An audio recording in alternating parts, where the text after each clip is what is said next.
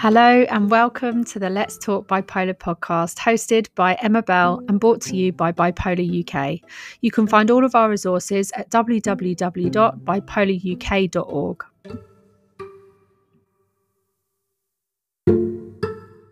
Welcome to this episode of Let's Talk Bipolar. And I'm really excited for our guest today. She has a very interesting story and a very recent diagnosis of bipolar. Um, her name is Natalie, and she lives in um, Florida in the US. And she did tell me specifically, but you know, I'm a Brit and I can't think farther than London and Brighton, and I'm terrible um, with geography.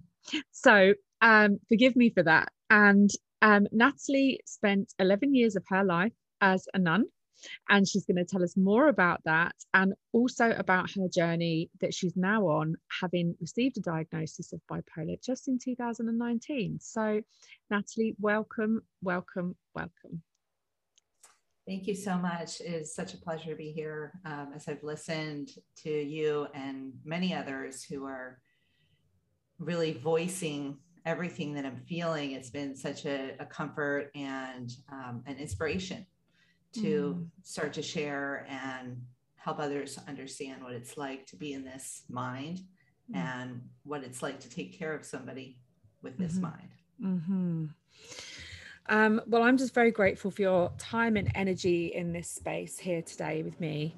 Um, and I would love it if you would introduce yourself in your own words and um, tell us um, a bit about your life and your experience, and then we will talk about how bipolar has shown up for you. So tell us about sure, you. Sure. Okay, so you know the kind of the anchor point for me usually is that I was a nun for about 11 years, and I'm going to make a small disclaimer here. Technically, according to canon law, I was not a nun. Um, I'm happy to explain that to anybody that is interested in the details. Uh, but I, I had a vow of poverty, chastity, and obedience. I prayed at least four hours every day. So, for all intents and purposes, I was a nun. Um, so, that started when I was 17, mm-hmm. and that was until I was 28. So, it was a pretty large chunk of my life. Mm-hmm. And I think that that was a lot of what kept me safe and also prevented me having a diagnosis of bipolar disorder. Okay. That's all in hindsight, of course. Um, mm. But I really enjoyed that life very much. Um, it was a beautiful life. We had um, huge um, piece of land where we would host uh, family retreats, and we had horses, goats, and you know just bees, all kinds of really cool things in our lives, and worked with wonderful people uh, did amazing creative things together. And so, very grateful for that time. And I don't regret one day of it. I think many people who have left a religious community end up feeling a little bitter because, as anywhere, there are problems, some more than others. Um, but I was lucky to be in a place that was truly a good ground for people. Mm-hmm. So that is basically a summary of the nunhood in my life. But of course, there's much more to it, as anything is. And for me, I find my transition to a quote unquote normal life uh, much more interesting. Tell me. So yeah. that's so what I'm writing when, a book about right now. When did this transition happen for you? Because it's a massive life mm-hmm. shift if you have um, lived your life in a certain way um, mm-hmm. With such intention mm-hmm. and um, such love and gratitude and all of these things that you're saying um, that to then sort of transition into a different way of living our everyday life. Because um, I think any transition from any type of way of living to any type of way of living, religious or other, it's it's how it how does that look every day right? And the differences in every day. And um, so i'm interested to know when that sort of change happened for you and what were the most significant changes for you in that mm-hmm. in that transition? Great question. Um, so uh, the first thing i would make clear is that i had to go into it just ready to be looking like a fool, humiliated, just looking very silly at times, feeling very, you know, vulnerable and unsure of myself. And I kind of knew that was coming. So I just prepared myself for it. And I said, I, I need to learn everything. So I'm just going to, you know, be okay with looking kind of silly. And a lot of times people didn't know where I was coming from. So then you feel doubly silly because they're like, why doesn't this 30 year old woman know how to pump gas or do her taxes or get her taxes done by someone else? There are all these little things that mm. I hadn't learned to do. Mm. Um, so that was kind of one of the major obstacles. However, on, an, on another side of it, I was extremely advanced at other things. Um, yes. So it was a very, very interesting time in my life, to say the least. Um, I'm very grateful to my older sister and her husband. They really took me in and helped me get established in life. That's how I ended up in Florida. Um, they had a little cafe and on a beautiful island here. And they gave me a job. They let me stay with them as long as I needed to. And I was able to get on my feet very quickly um, financially and just kind of as a, you know, as a person that felt like I could take care of myself in other ways mm-hmm. as well. Mm-hmm. So that was a wonderful place and time. And just to be surrounded by love in my family at that time was really amazing for me. And the, the whole community on this little island really took care of me too. There are many people that came into that little cafe that helped me kind of get set with uh, a little apartment, furniture, and understanding what was going on because they knew my story. Mm-hmm. Um, so that was really helpful. Now, of course, all along this way, there are also the ups and downs of bipolar. And you know, not knowing that was going on, I just figured that was part of life that everybody experienced. Um, but it was really truly a beautiful time that I remember very fondly, um, even though there were painful experiences. Mm-hmm. Uh, one of my favorite things to tell because people find this so amusing is that, especially if you know me now, I'm a very confident woman, especially in my sexuality and mm-hmm. just, you know, my presence in a room men would come into the cafe and start to flirt with me and i'd be behind the counter sweating profusely my knees shaking because i didn't know how to react to this i had very little contact with men okay. throughout my life even i had sisters and most of my cousins are girls i never really had a lot of men in my life mm. so it was a very nerve-wracking situation for me to be in but I guess that was, you know, part of the transition. It was good that I was stuck there. I couldn't really avoid it completely. Mm-hmm. Um, so that was kind of that was my life was figuring out how to do little things. Mm, and this is when you were 30 then that you started making this life transition. Mm-hmm. I was 28. Um, so kind of I feel like it kind of went on until I was about 32, 33 okay. to where I felt normal okay whatever normal is but yeah, you know, exactly. yeah. normal is a very exciting word for me now i'm like normal that sounds great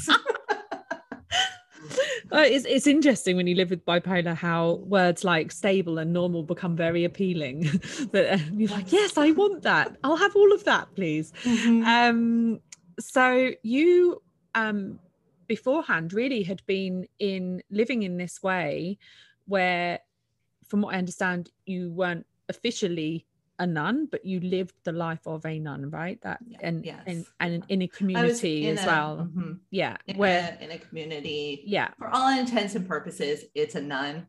Yes. It's just that under canon law, that's not what we are called. So if somebody okay. is still in that community or somebody that's very familiar with these things, here's this, you know, I want to be clear. Yeah. Okay.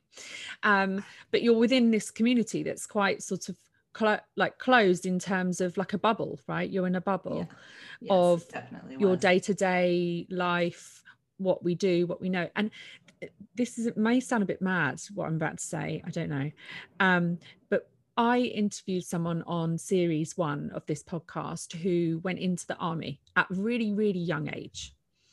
And he, there's lots of things that you have just said that uh, were challenging as part of the transition that he said as well.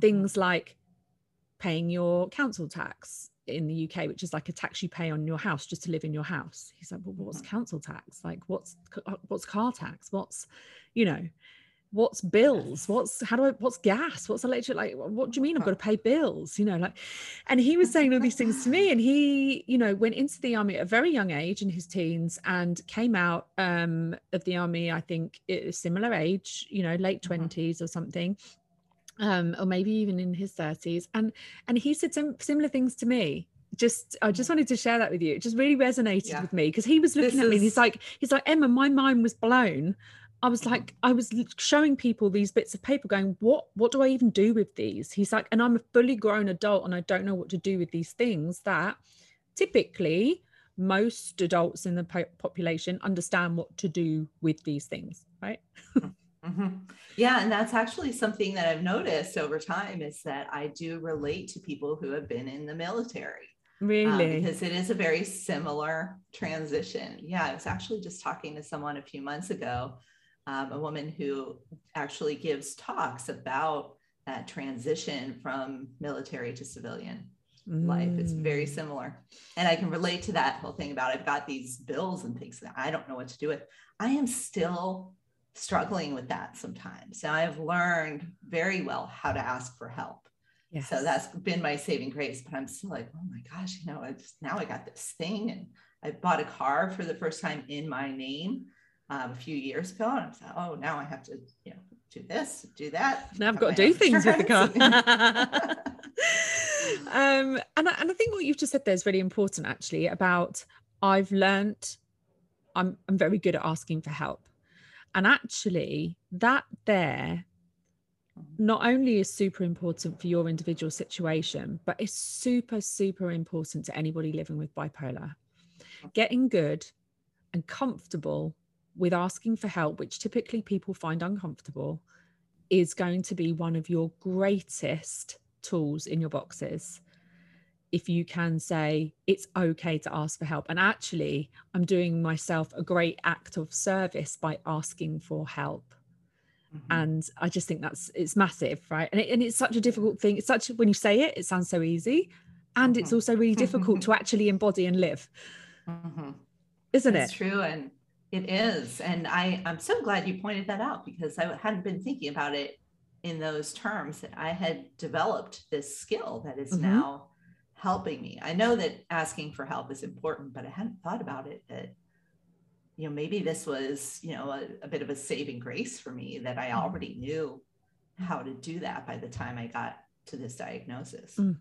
it is a skill i think asking for help is a skill because it takes courage it takes vulnerability and it takes us Mhm. putting ourselves in a place where we feel very uncomfortable typically most people some people not everyone obviously but there's a Mhm. lot of us that feel very uncomfortable asking for help Mhm. and want to be able to do it on our own and want to be able to fix it and want to be able to do all these things which then gets in the way of us staying well so Yeah. i do think it's a skill and i think it's a skill that we can learn and practice and get really good at and get really quick at and the quicker we Mhm. get at it the less time we will spend in periods of being unwell so i think it's a Mhm. massive skill yeah, absolutely.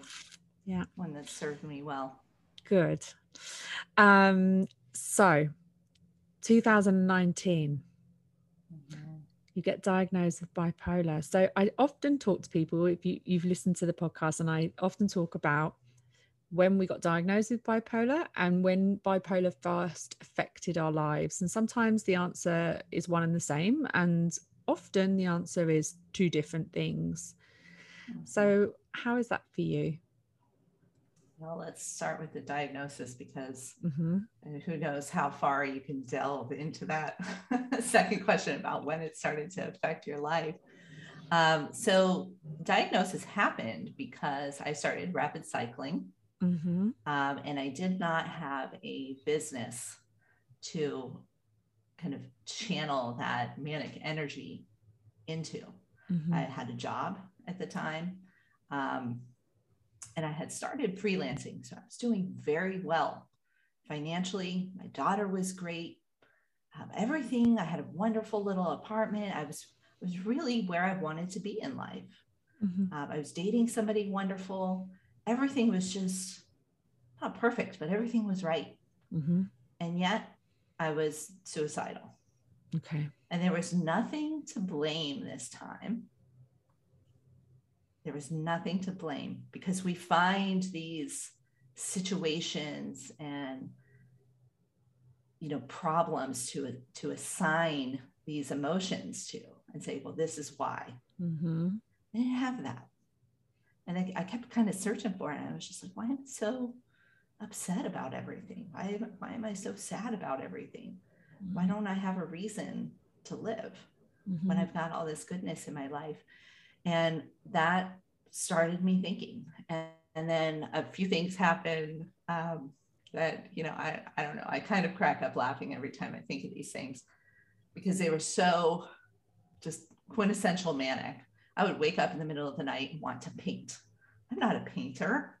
I don't, I don't, I'm artistic, but I don't normally make art. It's not something that I do. I don't have a canvas and an easel set up in my living room. I just would wake up in the middle of the night and want to paint. So I would, I would get my daughter's tempera paints out and I'd be making things in the middle of the night. And then there was another tip off. I happened to be outdoors at night and I happened to see a meteor shower. I didn't hadn't read that it was coming or anything like that. I just was looking at the sky and saw it, which was very magical. Mhm. Um, and then uh, once I saw like two or three meteors, I was texting people, and this was like probably close to midnight. Not a time I would normally text anybody, and I think I texted about forty people, Mhm. um, many of whom I had not spoken to in years okay. and saying quite a bit about this meteor shower. so, you know, these were things that I had read about and um, worked with and helped people Mhm. who had bipolar disorder in the past. So it's Mhm. surprising that I didn't realize this about myself. Um, but it started to tip me off. Okay, I'm suicidal on the one hand. On the other hand, I'm, you know, doing these things that are just a little Buzzing. bit out of control. Mm. Yeah. So then I started to, I finally also was in a financial position to go seek help from a psychiatrist. Mhm. So that's exactly what I did. And um, things, you know, really started to, the puzzle pieces were getting put together after I got that diagnosis. And I went to a wonderful nurse practitioner um, who I still, uh, you know, have that medical relationship with. And she's wonderful. And she was very thorough Mhm. um, in screening me and really understood not just that I have bipolar disorder, but really all the details and where my tendencies are and all of that. She's been a huge help. I really picked the right person. Had a good picker for doctors. So that's that's where I was. That was like January 2019, I believe. Okay. Um, so I can go back into So when you were di- started to affect. yeah, I mean, we'd I'd love to do that um, in a minute. And before we talk about that, so when you were diagnosed, eh, did they did they offer you medication? Was that something that you um, did for yourself? Is that something you chose for yourself? Um, yeah, I'd love to know more about that. Yeah, um, of course, scary words. There are a few scary words connected, especially with medication. Mm, Um, lithium. And I was very just disheartened when I heard that word. And she even told me, she said, You're not going to like this. and she was right. I didn't like the idea of it. I had read books about artists and lithium and just, you know, it did not sound appealing. Um, but from what I understand, it is kind of the answer for getting you out of that suicidal mhm, phase um, mhm, very quickly. mhm, So that's what I started on. Um, Okay. It worked. mhm. Um, there were a lot of side effects, and I just didn't feel good in general. So I came off of that. I Mm-hmm. am still to this day glad I did that because it was in a very bad, dark place, and I needed to just get out of it, whatever Mhm. that took. Yep. Um, so as much as I would never want to have to take that again, I would if I needed to. Okay. Um, So it lifted you out of the suicidal space yeah. and gave you all of these side effects that made it un, unbear- unbearable, unlivable for you, and you Mhm. chose a different route. Yeah. So we've been working on my medication since Uh. then. I actually just put a post on Facebook and Instagram that I have changed my medication nine times this year, Yeah. nine times. Um, and I'm very on top of it because I need to be. Mhm. Um, and my nurse practitioner is great um, about Mhm. that. She's been working with me on it. So nine times is just this year. Um, Mhm. So prior to that, you know, we had a few changes as well. So it's been um, a journey with that. I started out on the lithium, obviously, and then um, one of the, I'm not sure I remember the exact order, but uh, Lamictal has worked very well for me. Me Uh, too. So that's yeah. been something that's been consistent throughout. Mhm. Um, and, uh, you know, various antidepressants with that. And here's another scary medical word Go on. antipsychotic. Oh yeah. And I don't have uh, any psychotic features as of yet with my bipolar disorder. And yet, you know, the, the prospect of taking an antipsychotic can be Yeah. very daunting until you understand what it is. You know, we have Yeah. this understanding of psychosis from movies and, hmm you know, silly stuff out there that has nothing to do with the medical hmm realities. Hmm And it's difficult, isn't it? Because you've got the anti-epileptics, you've got the antipsychotics, and we've got lithium. And and I know I'm not a doctor for anyone listening. It's just my own experience. This is what I was told when I was Mhm. going through my medicine choices. We have the anti-epileptics, we have the antipsychotics, and we have lithium, and the antidepressants that kind of go along with it, right? Mhm. um so you know these were kind of the options i was i was faced with at the time. And they're like although these aren't actually designed for this if we take it at this dose it works in the same kind of area and it has this effect right? So it's understanding the nuances of of those and how they can be beneficial um even though they weren't initially designed for Yeah. bipolar as as a first uh, as a first diagnosis. But it's what works right? And it's different Yeah. for everyone um it took me three it took me three or four years i think to get my sort of staple medication that i knew that was my go-to that was kind of my foundation of what you know Mhm. my, my good old faithful that was what i could go to you know yeah. yeah. um and then we kind of just tweak it along depending on how i'm presenting uh, at the time or the season of life i'm in at the time i.e Mhm. fertility it's had to change for that but Mhm. um so yeah you know it takes time Yeah, um it does. i don't speak to many people who get their medication kind of aced in the first year or two you know like most people i speak to it's like a process and as we change things change right Yeah. too so Yeah. um so the question before when do you think bipolar first actually showed up in your life and affected your life You know, people say it was just because I was a kid and that's what kids are like, but I can remember things back to where I was five years old. Mhm. Um, you know, just, you know, thought, thoughts that I had, not fleeting thoughts, Mhm. thoughts, those heavy Mhm. thoughts. Mhm. um, and having this kind of seasonal thing going on, which Mhm. incidentally is something that I didn't understand about bipolar disorder before I got Mhm. that diagnosis. Is the kind of mine's very, um, very consistent from year to year. Mhm. The the different seasons that I have, um, and so I can remember back and kind of track not every year, obviously, but at least the past five to 10 years very clearly. Mhm. Um, and then back into when I was a child, you know, knowing, well, this was the first day of school, this was, you know, Halloween. So I know what time of year it was. And that was probably a little manic episode, or, you know, Mhm. no wonder I was so down in the dumps that summer you Mm. know that that sort of thing so i can track back pretty far with that so i would say first time it started to affect my life i was 12 or 13 years old Mhm. um, and it it became problematic with friendships Mhm. um, even with family to some extent i have a very loving family but I know it became at least at the very least confusing Mhm. um, for me and probably for those around me. Mhm. The major upset really came um, when I was married.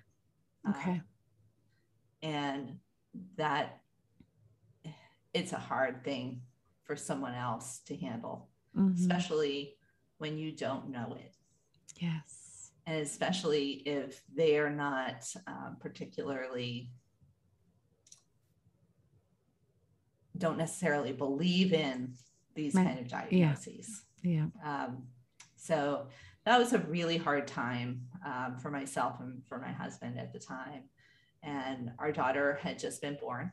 Um, And I think a lot changed in my life, um, including my body and brain chemistry. Mhm. Uh, but there was also these kind of newfound inspirations that, you know, I wanted to be, I wanted to really pursue happiness in my Mhm. life because I knew that the only way for her to learn to be happy, especially, you know, I wanted her to learn at a young age. Mhm. So I, I wanted to be happy because and pursue my happiness because that was the only way to teach her. And I think that just set me on a path. While it was a good path, it was a path that was much more vulnerable to both the manias and the depressions. Mhm. Um, so those all, plus I think my my chemistry personally also, uh, you know, just everything became more pronounced after having a child. Mhm. So that was probably the scariest journey that I had. Um, I had my own business at the time Mhm. and a wonderful coach um, that helped me be more stable in my Mhm. business. Mhm. Um, who, after I after I got diagnosed, I found out she also had been diagnosed with bipolar. And Oh, so maybe she never told me that, which was probably very bright on her part. Um, but that probably was really exactly the mentorship that I needed at Yes. the time. yes. Um, so the business was more stable. However, um, it wasn't a super successful. I would say it was mildly successful. Um, and I wasn't able to live on it uh, with my daughter. So when the marriage ended, um, it was a very rough transition, um, Mhm. not just financially, but you know, emotionally and all of Mhm. that, everything that goes with that. But um, I don't want to say too much here for the sake of the other people involved, but one of the main uh, expressions of mania that I have is hypersexuality. Mhm. And that can be obviously very rough and Mhm. lead to the end of a marriage Mhm. um, in, in more ways than one. Um, you know, it, it just becomes a complete disconnect at times. Mhm. So that's kind of where I was at. Um, Mhm. At that time, you know, my daughter was about two. And um, when I moved out, she was two. And my life just got kind of, what I would say is that my ego got attached to some of the things that were happening during some pretty bad manic episodes. Um, and when my ego got attached, it was kind of like this Well, I'm a bad person because I want to leave my marriage. I'm a bad person because, you know, I've got this hypersexuality thing going. I'm a bad person because dot, dot, dot, dot, dot, dot, dot. Mhm. Mhm. And if I'm a bad person, I'm going to be the baddest ass bad person I can be. Okay.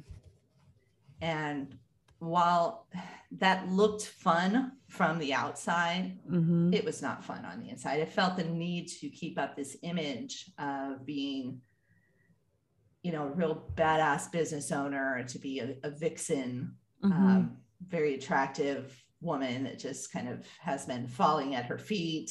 Mhm. Um, all of these things that I had just kind of put this image on myself. And that's something Mhm. that I've been working on, you know, really letting that die completely. Mm. Um, and I would say I've made some major progress there, but I'm still still working on that. Mhm. And I think that's where the danger is. I think that for me, I hesitate to even say disorder.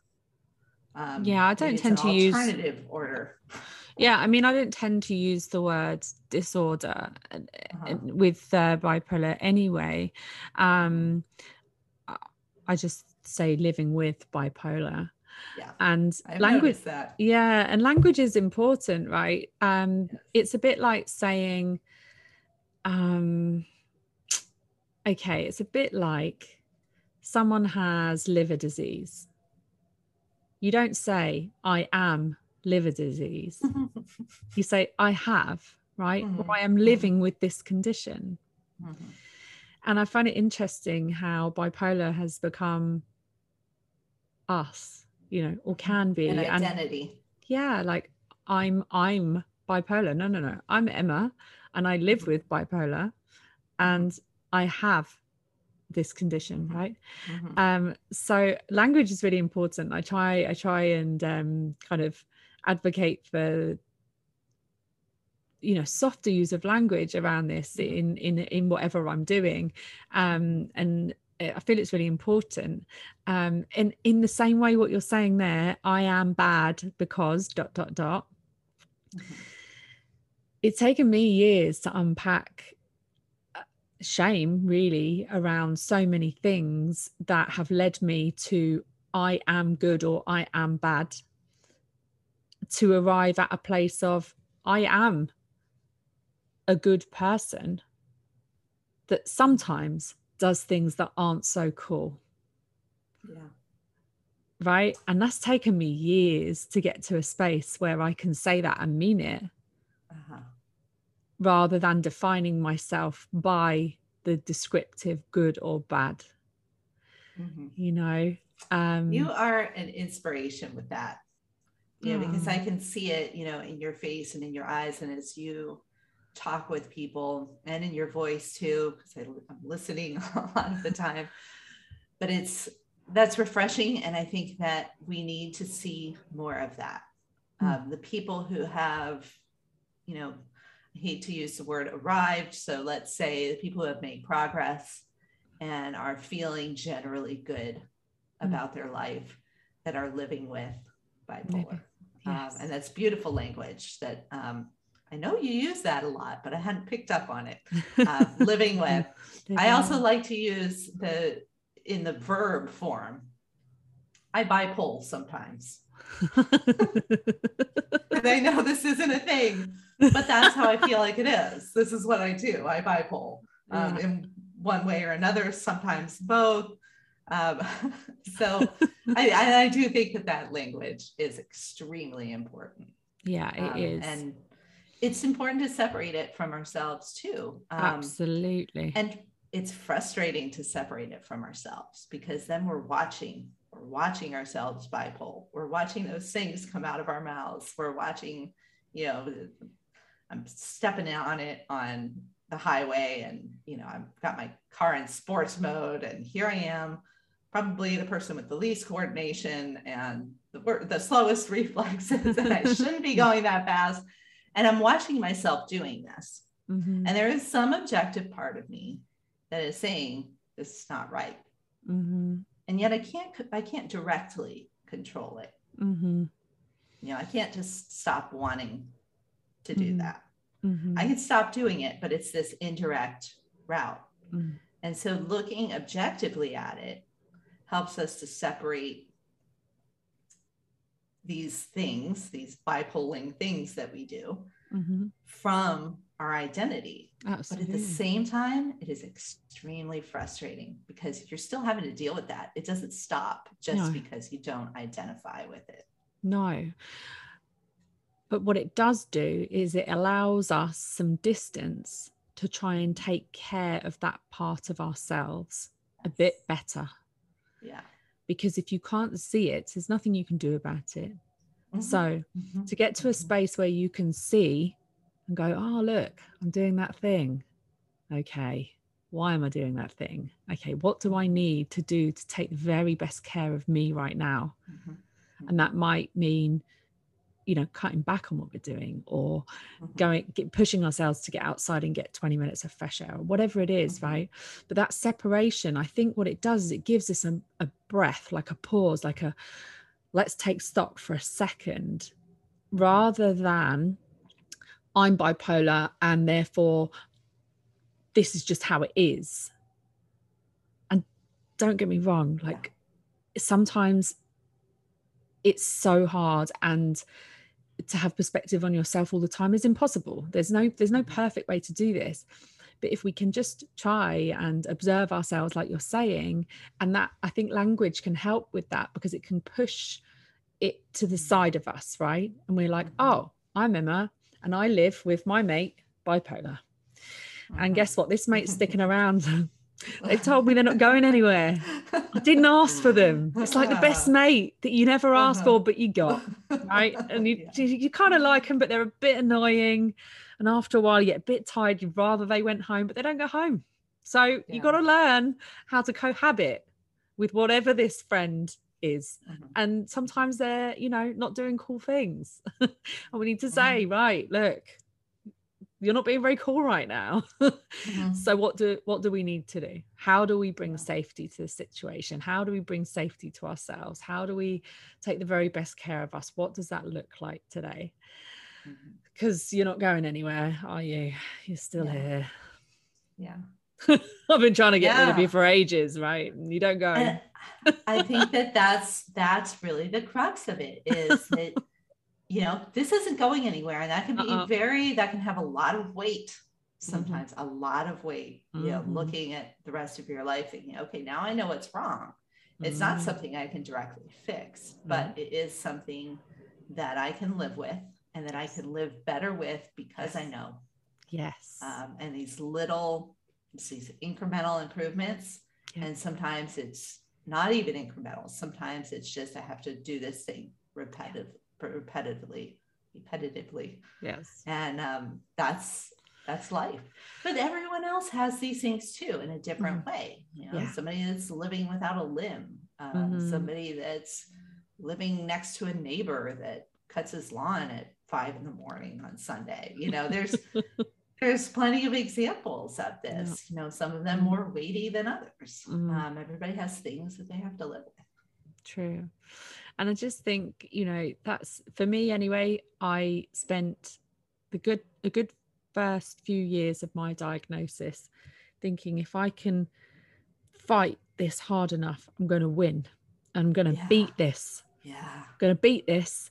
I'm going to do all these things, lots of doing. I'm going to do all these things, all the things. I was doing this and doing that, doing this, doing that. Mm-hmm. I mean, God, no wonder I was exhausted and then triggering myself to go into another phase and then another phase and another phase because I was relentlessly fighting bipolar. Mm-hmm.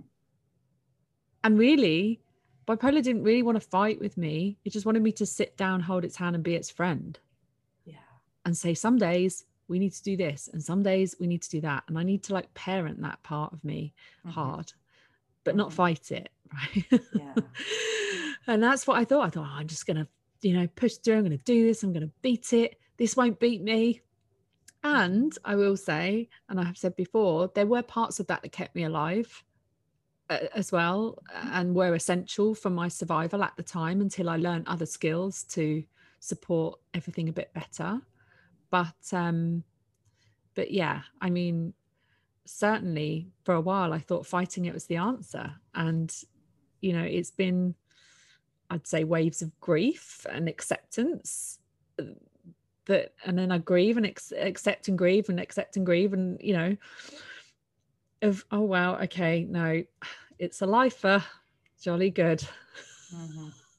it's here to these, stay these are these are beautiful words and I, I think that this is a, a huge message um, because I think we all, when we get the diagnosis, we we think it's something that okay, we're gonna we're gonna fight this. I'm not gonna have it anymore. And I, I really thought that that's what medication would do for me. Mm-hmm. That now I wouldn't have it anymore. Mm-hmm. I still have it. Mm-hmm. I have a, a much better life for many reasons, one of them being medication, and I have mm-hmm. longer periods normal, mm-hmm. and I have um, more safety in the mm-hmm. not normal mm-hmm. times, mm-hmm. and that's wonderful. Um, but it is it's here to stay, and I think if we can go through that grief and accept that this is our best friend, and now we have to find ways to communicate and Yeah. you know love that part of us Yeah. uh, that's that's just immensely important like if that's that to me is the message that i really feel in my heart for Mhm. people who are getting a diagnosis Mhm. and I, you know for me all of that fighting all of that doing was going on trying to fix myself before i got that diagnosis i have spent my whole life in you know self-improvement mode thinking that someday someday i'm going to find out one thing. I'm going to you know eat ketogenic or i'm going to you know uh, start doing this kind of a schedule or i'm going to start tracking something. And that is just going to change everything and my life is going to be good. Yeah. and this is and then i would think i got there. And as soon as i got in a hypomanic state then i think oh i got there. Now what was it that i did that made it like this and then i keep doing that but it wouldn't always work and then i'd look for something else and it's it's exhausting Yes. but I feel like for me, a lot of that dropped away. I had a diagnosis of generalized anxiety disorder. Mhm. And as soon as I got this diagnosis, even before medication, all of that anxiety dropped away because I Mhm. understood what was going on. Yeah. And I knew that this doing and pursuing something that didn't exist, I didn't Mhm. need to do it Yeah. anymore. No. I just needed to be with it and love it. Yeah. That was it. This is true. Um, so tell me what you do now Ah. in your life. So what are you doing Okay. now? That's a great question. Um, so many things. I have found so many great tools. Um, and are you speaking of to manage living Oh, with bipolar? Or oh, are you s- yeah. just in general? No, so what are you doing? Because you said that um you when you were married, you had your own business and then Yeah, obviously okay. you had to transition out of that and now so what what are you doing now? What's life like for you now? And yeah, how are you managing and staying stable? so I do have my own business still. It has transitioned many times um, because it's another huge expression for me of my manic episodes is starting new businesses. So now that I'm aware of that, it has slowed down and become more stable. Um, but I do uh, mainly consulting. I also do web development Mhm. which is the business that I had before.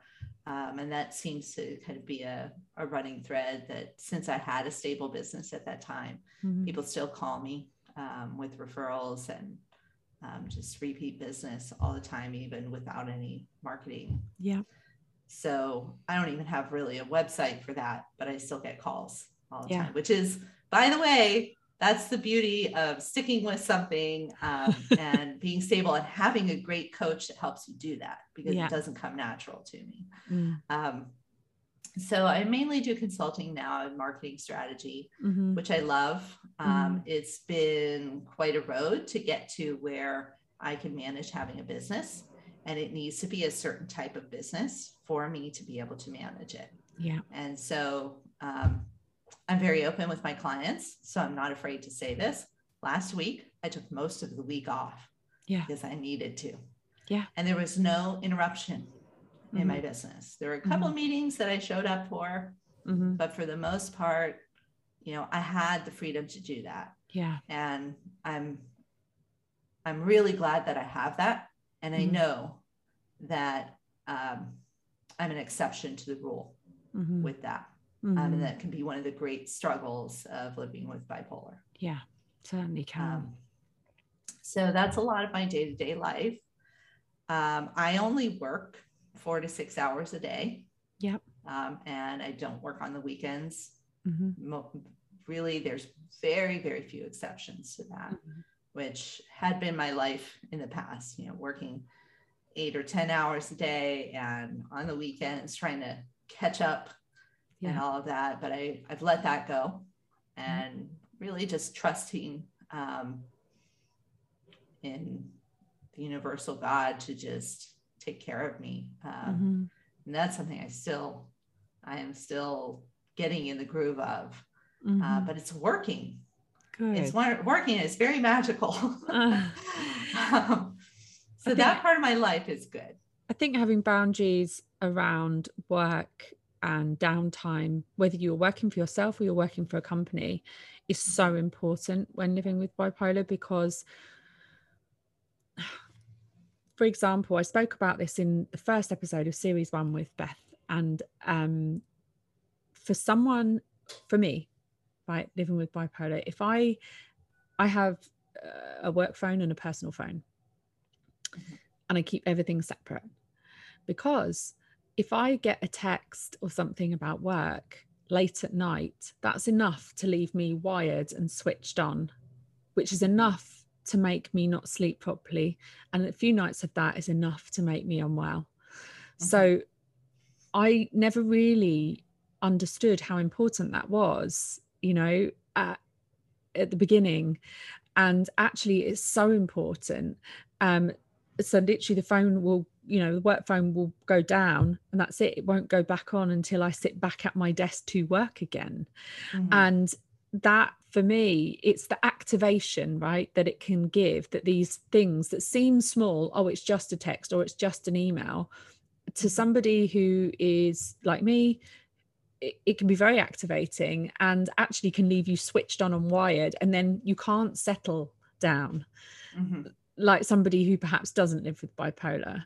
You know, Uh-huh. it doesn't it's not just something that comes and goes it's like something that triggers something and you're springboarding off into like 10,000 new projects before you know it and it's Mhm, midnight mhm. it's like no no no it's bedtime and your brain's like Mhm. no no no i'm going to um, solve the world's problems and it's uh, one o'clock in the morning why not Mhm, you mhm. know but so it's um i think boundaries around um work and social time you know even if you are not working for yourself and you have a nine to five job you know separate yourself and give yourself that downtime i think is really key Yeah.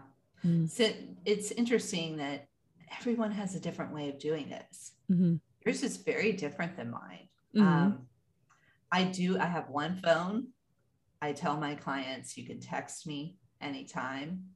Mm. You can uh, call me anytime. And they're they're respectful about Mhm. that. But I do get I do get texts in the evening and they're different time zones and all of that. Mm. Um, and that works for me. And part of the reason that works for me is I don't charge hourly. Mhm. I won't do it. No matter how much somebody wants to pay me hourly, I will not do it. All of my fees are based on an outcome or an Mhm. objective. Mhm. And that allows me a lot of flexibility. So I can say, Mm. Do you need this tonight? Mhm. No. I need it first thing in the morning. Okay. I will have it done by Mhm. you know 7 a.m. whatever it is. Mm. Um, and I have a lot of flexibility because of that. I'm able to make the decisions Mhm. without a lot of information to them, Mhm. um, which I think, even though most or all of my clients are aware of my bipoling, um, but you know, I don't, I don't let it kind of seep into the communication from day to Mhm. day, and I Mhm. think that that's helpful. So I have my own ways of separating it. yeah Yeah. And I I think that's it. As long as you have a way of separating it and being bounded with your energy, I think it's really, you know, that's that's the important thing. Find a way that works for you. Um, and you know, be aware of what triggers you to remain wired and switched on and what doesn't.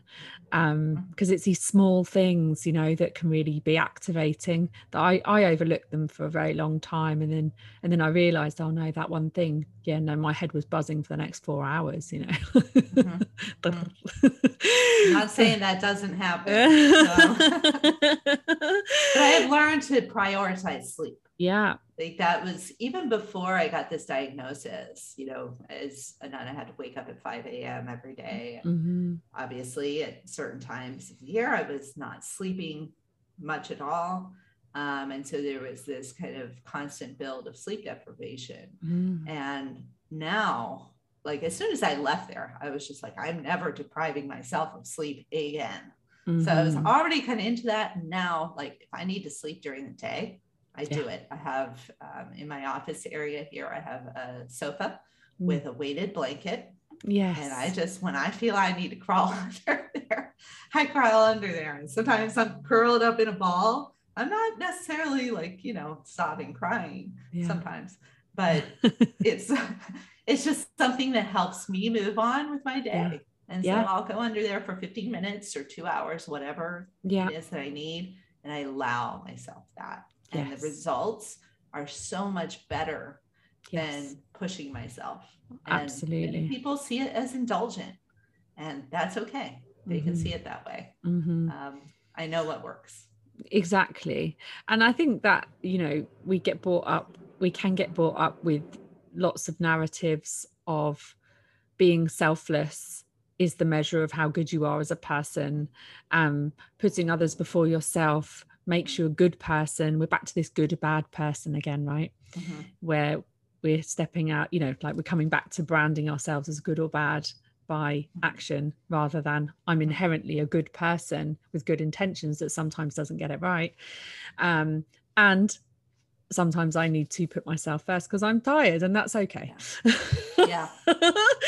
but we get brought up with these these other beliefs right? Yeah. um and it defines then how we look after ourselves or don't yeah as we grow yeah. up it's true mm. in the US, we are like stuck on the whole work ethic mm. thing. Yeah. And the um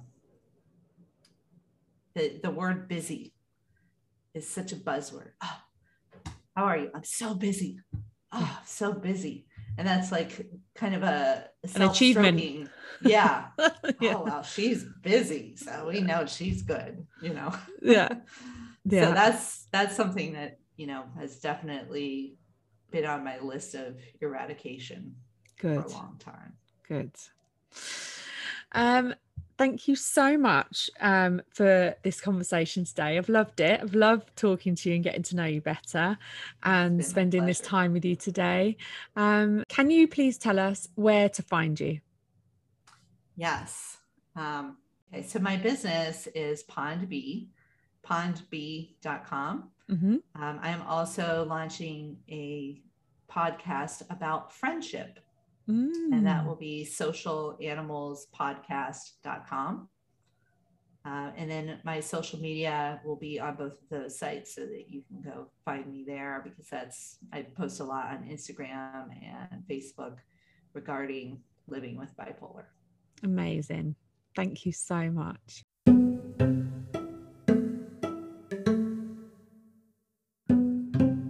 Thank you for joining us for this episode of Let's Talk Bipolar, the podcast brought to you by Bipolar UK. Please go to our website, www.bipolaruk.org, for all of our resources and all of the support that we can offer you.